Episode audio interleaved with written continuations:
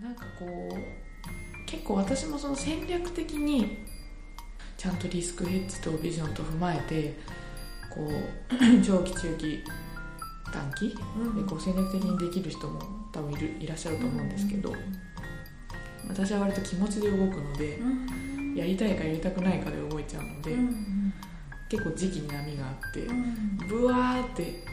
あれもこれもあれもこれもってバーってこうなんて言うんでしょう広げる時間と、そこからこう芽が出たもの自分の中で芽が出たものをこう深めていくのと、割とこう波があって、まあ、ずっとこう広げていく、まあ、アクティブな状態だと燃料切れするんで。いや本当そうですよね。燃料切れ。燃料切れしますよね、なんかありますか？こうバーって行動する時期とこう静かなる時間とみたいな本当はそうしたいんですけど全部ブワーって動いてて体調壊すとか。最近なんか体調悪いなとかあります、ね、あ本当ですか、そうなんですね。そっか。インタビューしてるといいエネルギーを受けすぎるんですよ、あーみんなはつらつとしてたりとか、うんポジティブだったり、うんなんかこれからみたいな人たちを紹介してもらう機会が多いので。ああそっかエネルギーがすごいんですよね。なんか周りの。で私休まる時がなんか休みたいけどいや会社あるから行かなきゃインタビュー会社インタビュー会社ズドンみたいな感じ。なるほどズドンが来るんですね。ドンガンドンガンみたいな感そっか。じ波がありますそっんでか。なんかさエネルギーが高すぎて自分が落ちる時の底も深くなるというか、うんうんうんそうですね。そうなっちゃいますよね、うん、なんか私もエネルギーがちょっとこう油断すると暴走してしまうので、でやっぱり10年ぐらい前かな燃え尽きたことあるんですよ、で燃え尽きた時にまあそのその時頼ってた方から吉田さんはちょっとこう80%ぐらいのエネルギー量でこう生きて生きなさいって言われて。でこう調子いいなと思ったら調子いい調子いいなイエーイじゃなくて、調子いい時ほどセーブしろみたいに言われて。だからこう波を私もやっぱ同じでうん。波がこう激しくなっちゃうのでこうなるべくこう小波 でこう過ごせるようにっていう、まあ、でも結構ねちょっと油断するとグワーってなっちゃうので。調子いいと120とか30そうとかそうそうそう出せちゃうから出せちゃうからですよね。マイナス50みたいな感じで落ちるみたいな。ね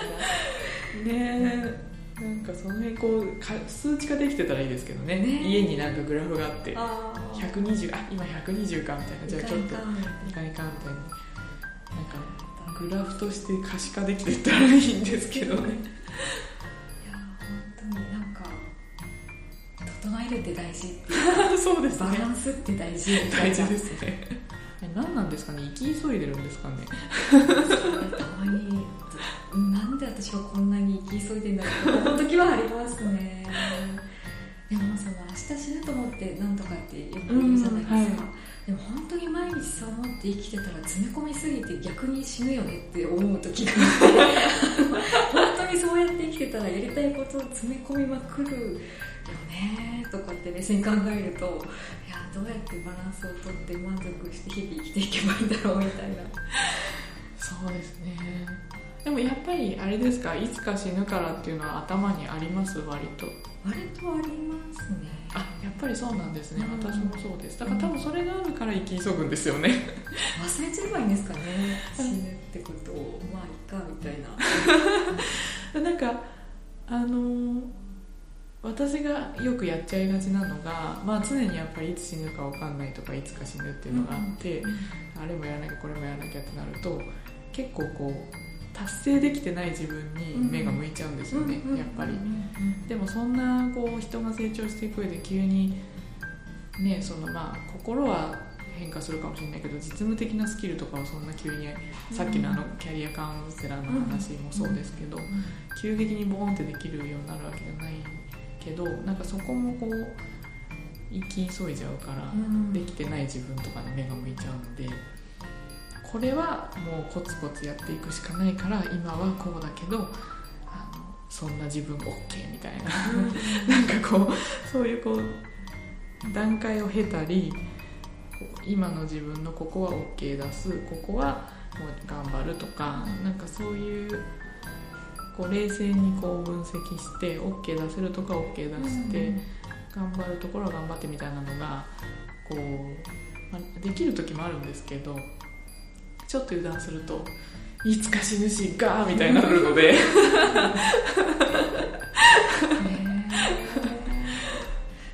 何をや成し遂げたいとかありますか？生きてるうちに。何を成し遂げたいととか生きてるその死ぬからと思って焦って何かをやるわけじゃないですか、はい。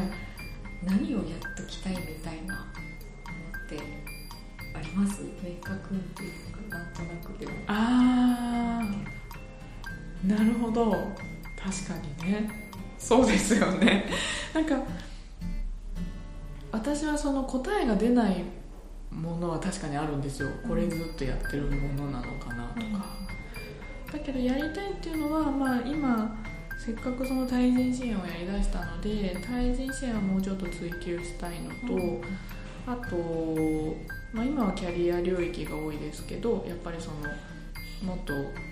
心のケア的なところを、えっとやれる自分の状態にして、もうちょっと追求したいなっていうのはざっくりはありますけど、なんか明確に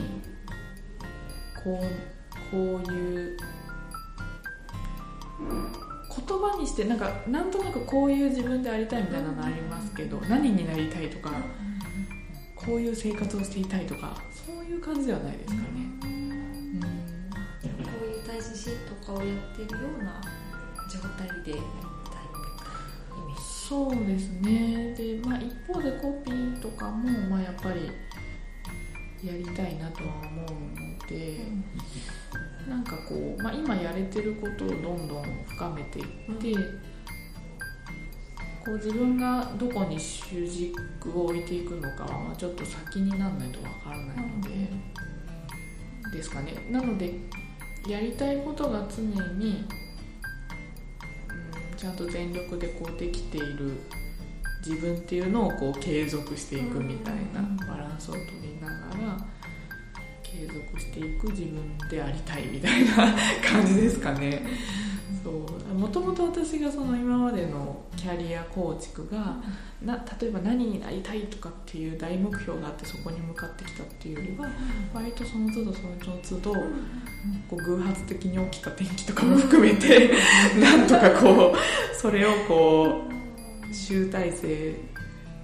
あの集大成っていうかなんだ結集総総動員してこう生きていくっていう形のキャリア構築をしてきたので、まあ、確かにこうなんですかね。年収何億とかそういうのはないですけどね。なんかこうあの数値化できたり言葉としてはっきりこれになるみたいなどういう自分でありたいかみたいなのはなんとなくありますね、うん、でそれを継続して継続していくみたいな。だって何があるか分かんないし。かない。ですうん。なんで息急いじゃうんだろうとか。気持ちだけ焦っててでも振り返ってみるとあんまり何もできてないとか。いやいやそんなことはないはず。でなんかまた反省したりとかして私の人生ってみたいな 結局なんかなんだろう人にもよると思うんですけど、あの私割と何が人生何が起こるか分かんないと思っちゃうから、なんかそれに対処できる自分でありたいなとは思うんですよね。そうだってまさかこんなこと起こるんだみたいなことってありましね。ありましたよね。鈴木さんも割とありましたよね。うん。ね。ねそれを一回目の当たりにしちゃうと、まあ、逆にねでもそれって強差でもあるのかもしれないですけど、うん逆境に強いというか。不安に苛まれ続けて生きていくきっかけになっちゃってなんかなん全てが不安みたいな感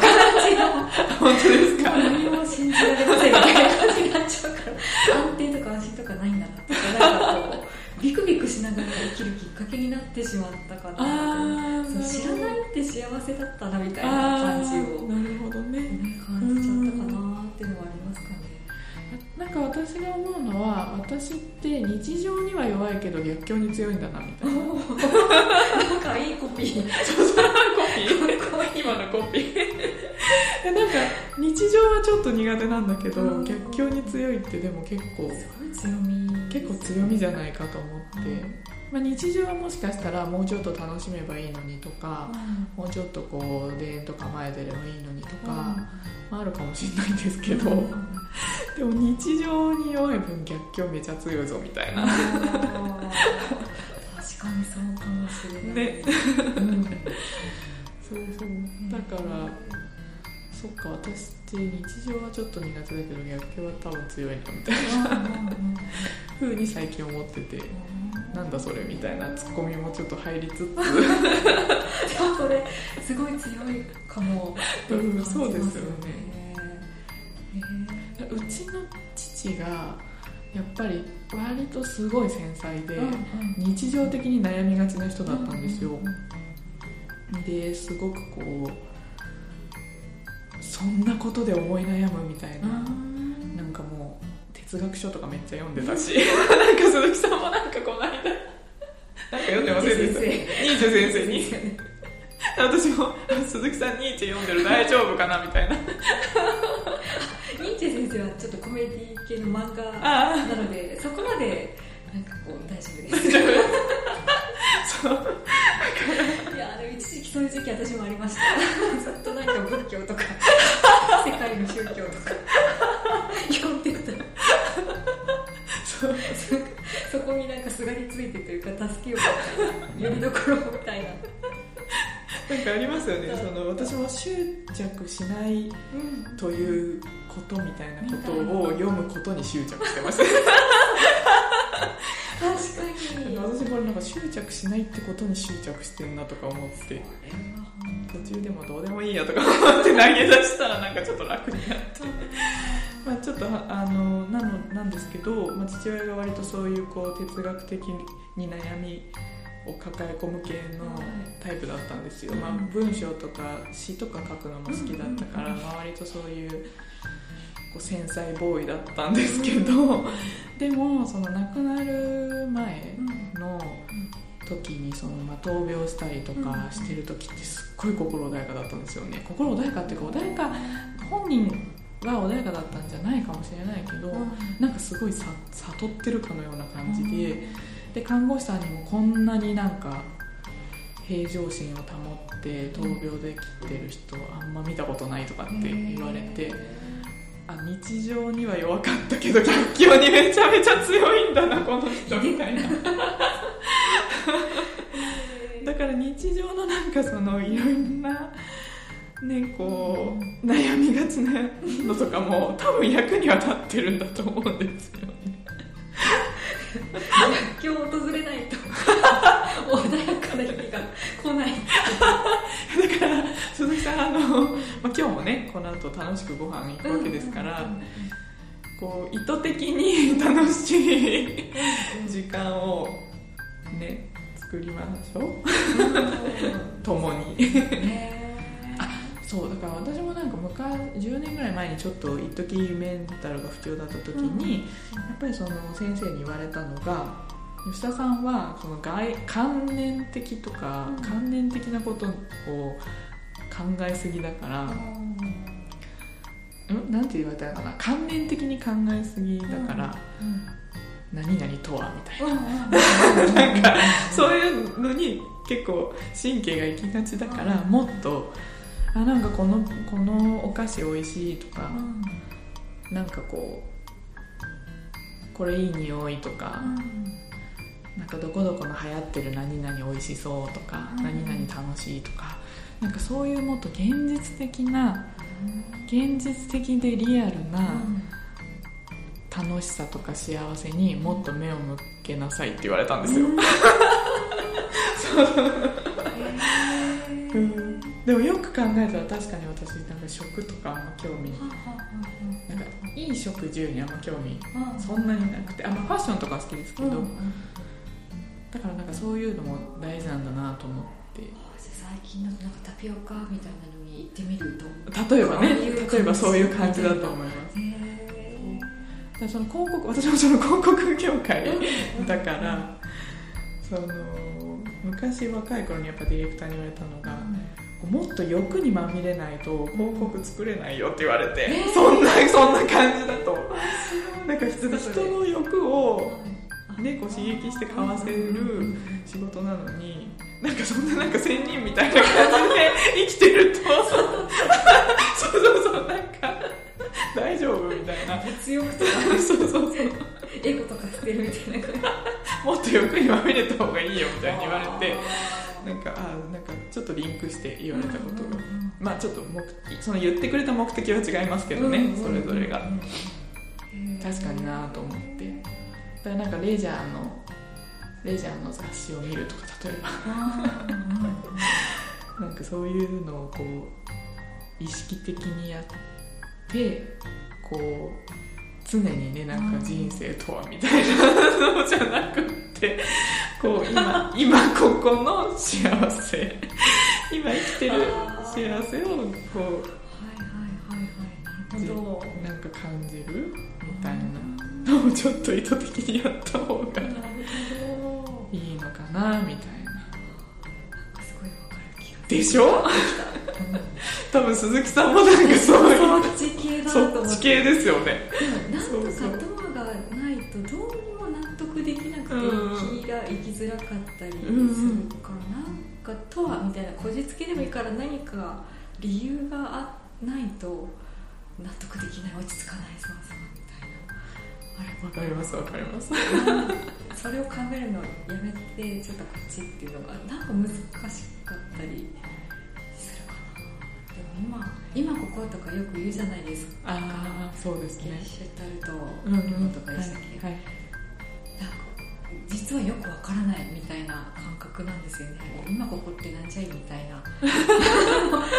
体感したらあるのかもしれない、セラピーっていうかそういうの受けてあこういうこと言ってるのかって分かればしっくりくるのかもしれないんですけどテキストで見ただけとか本で読んだだけで今こことか言われてもかりませんみたいな。教えてくださいみたいな。どうやって感じたらいいんですかみたいな。うん、どう？そうですよね。なんかうん。今こう感じると幸せをになれる幸せ感が実感できるっていう感じなんですか？どうなんですかね、まあ、ちょっとなんか私もあのゲシュタルト療法としてとかっていう話ではなくてこう日常的にちょっと最近心がけてるのは、う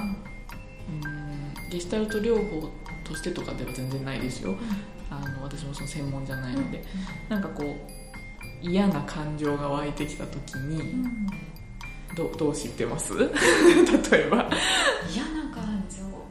あなんか自己分析しますよね。なんで私はこれを感じてるんだろうああそうですよね、うん、うんうん。なんかそれでいいんじゃないですかねでも、私もでもそうです。なんかこの感情どこから来てるんだろう、であきっとこうだからかな。で自分がこうだからこういう感情が出てきてるのかな、でこれはこの感情の源泉はこれ、うん、あ全く一緒ですあ一緒ですね。でこれこのこの感情は何を私に教えてくれているのかなとか。ああそれはないなそっか。そうなんか最近その視点が出てきて、結構分析に入るって分析で終わるとしんどくて、うんだからなんかこの感情この嫌な感情が出てきたことで私に何を教えてくれてるのかなの視点が入ると、あのあこういうことを教えてもらうためにこの感情出てきてくれたんだねそっかありがとうみたいな感じで割といい感じで終わる終わるうんうんんですよ。うん。この会話人が聞いたらどう？思うんですか？でも私はそれが普通なので。そうですなんかそういうの考えてるから。この会話がなんか理解できないとか何言ってるか分かんないとか言われてもえなんで考えてないんですか？こういうことっていう感じになっちゃうか伝わってる伝わってると信じて。らそう。でなんかなんかそういう視点だと、まあ、その日常的に今のはその日常的な話、うん。日常的なその自分との内的な対話に対して、えー、とそういう視点があるとあこれを教えてくれたんだなあなんか私本当はこういう風な気持ちがあったんだなみたいにちょっとこう自分をこう大切にできるような視点が生まれるっていうのが一つとあと不意に起こってくるなんか災難みたいなこともなんかこうなんて言うんだろう。自分の人生にとってどういう意味があったんだろうみたいな風に捉えられるなというか。これは最近ちょっと実はあの NLP の先生に教えてもらった話なんですけどね、までも言われてみれば確かにそういう視点をしてたかなっていう気はするんですけどただなんかこうロジカルに落とし込めてなかったかなというか、うん。なんかそうせざるを得なくてそそう考えざるを得なくてそう思ってたみたいな感じだったので、改めて理論的に説明してもらうとあそうかみたいな。んか前にもお話ししましたけど NLP の先生からの話がすごく良かったって NLP でしたっけ？なあそうですね。あそうですよね。ね。まあ多分いろいろ教える先生によって教え方も違うと思うんですけどなんか私はこう今まで起こった出来事がこう全部悪いことも今の自分に必要なことだったんだなっていうのがなんかこうちゃんと理論的に頭でも心でも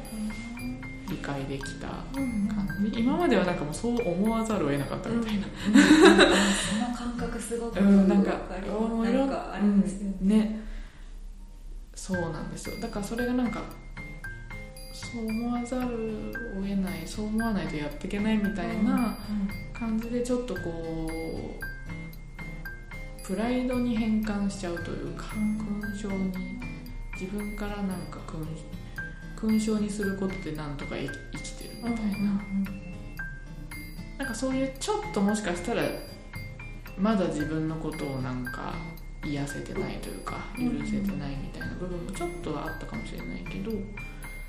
でもなんかそういうふうに人から言われることでああなんかうんそれでよかったんだなみたいな結果オーライなんだなっていうのが、うん思えると変にプライドを変な歪んだプライドにしたり歪んだ勲章にしたりしなくても済むというかなんかもう勲章すらもいらないみたいな。なんかすごくこうなんていうんですかねニュートラルというか。ああニュートラル勲章すらもいらない感覚になれるんですそうですね。なんかそういうのが来たかな。ちょっと前まではやっぱなんかもう勲章にしないとやってられんみたいな感じだったと思うんですよね、まあ別にその勲章もいらんわみたいな感じには最近なってきたかな、うん、すごい抽象的な話をしちゃってますけどね分かっていただいてありがたいです。的には分かるけど、はいこの話ひょっとしてリスナーさんどこまで確かに確かに。ついてあんまり私そういうの気にせず番組配信していきたいってまあまあいう気持ちもあったりするので。わ伝わる人には多分伝わりますよね。ねそう。だきっとね。そうな勲章にしちゃうしなきゃやってられないっていうのはなんかあるんですよね。それ私もその人と接しててなんか、うん、勲章にしないとやってられない感じなんだろうなっていうのはすごく話してて感じる時があって、でそれは自分もそうだからすごく分かってでそれをこう尊重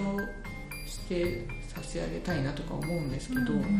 ぱりこうどっかヒリヒリ感があるというか、それは自分がそうだったから分かることなんですけどね、でもなんかそれすらもいらないって本当に思えた時に、うん、なんかこうもう一段階癒されるというか、うん、なのかなっていうか、いい意味でなんかゆる緩まるというかですね、なんか別にそなんだっけそれみたいな、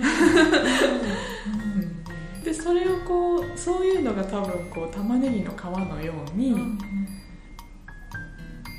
こうめくってもめくっても何かしらはあるんですけど、そうやってこう一つずつこうこの勲章いらないこの勲章いらないまあく勲章がいっぱいあるのかちょっとあれですけど、なんかいろんなことがちょっとずつで、まあ、その玉ねぎの皮はまあ一生続くと思うんですけど、まあ、こうムキムキして置いていって、まあ、ちょっとずつこの玉ねぎの重さが 軽くなっていくというか。なるほどなるほど。で最近私思ってたのがもうわすごい楽になったので、うん。もう終わったと思ってたんですよ。あなんかもう終わったわみたいな。あうんでもなんか 終わってなかったんですけど なんか終わったと思っててただなんか逆に今度はなんか自分と向き合うのがしんどくなってきちゃって逆に終わったと思ったからなんか終わったイエーイみたいな。なんかもう私あと楽あと楽だわ後の人生とか思ってたら。でその時になんかもうその NLP の先生に言われたのが「いや終わった。全然終わってへんで」と。それ ちょちょちょっとなんか軽いそう状態になってるぐらいの感じだからなんかちょっと落ち着いてみたいに言われてそっかみたいな。でもまあ確かにあの終わってはいないんですけどちょっと私もなんか人生がね初めて楽しかったんでしょうね。なんかちょっとそういうふうに思っちゃったんですけど、まあ、でもその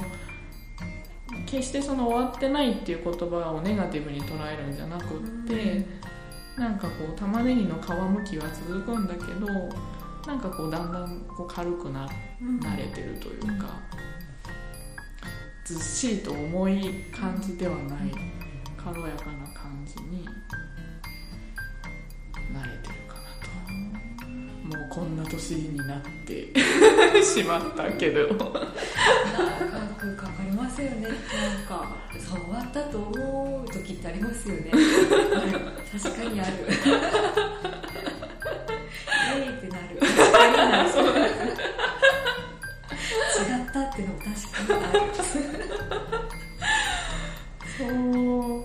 ですよね。繰り返しなんだなって思います。ねねでもちょっとずつね。うん、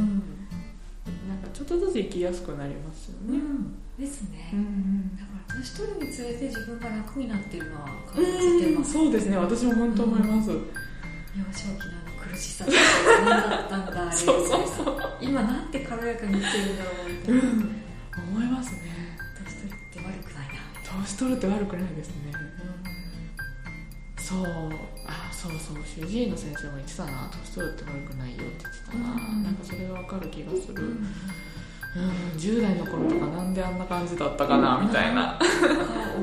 苦しいイメージしかないですね。やっぱりこうまあ最近は違うのかちょっと最近の高校生事情を